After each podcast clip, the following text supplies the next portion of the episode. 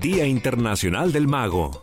El 31 de enero es una fecha emblemática para reivindicar la profesión de los artistas, que gracias a su talento ofrecen a las personas todo un universo lleno de magia y fantasía. El término mago proviene del antiguo persa magi y del latín magus. Es considerado un astrólogo o adivino que practica trucos de magia, incluye a ilusionistas, prestidigitadores y otros artistas que tienen el propósito de entretener, divertir y sorprender al público.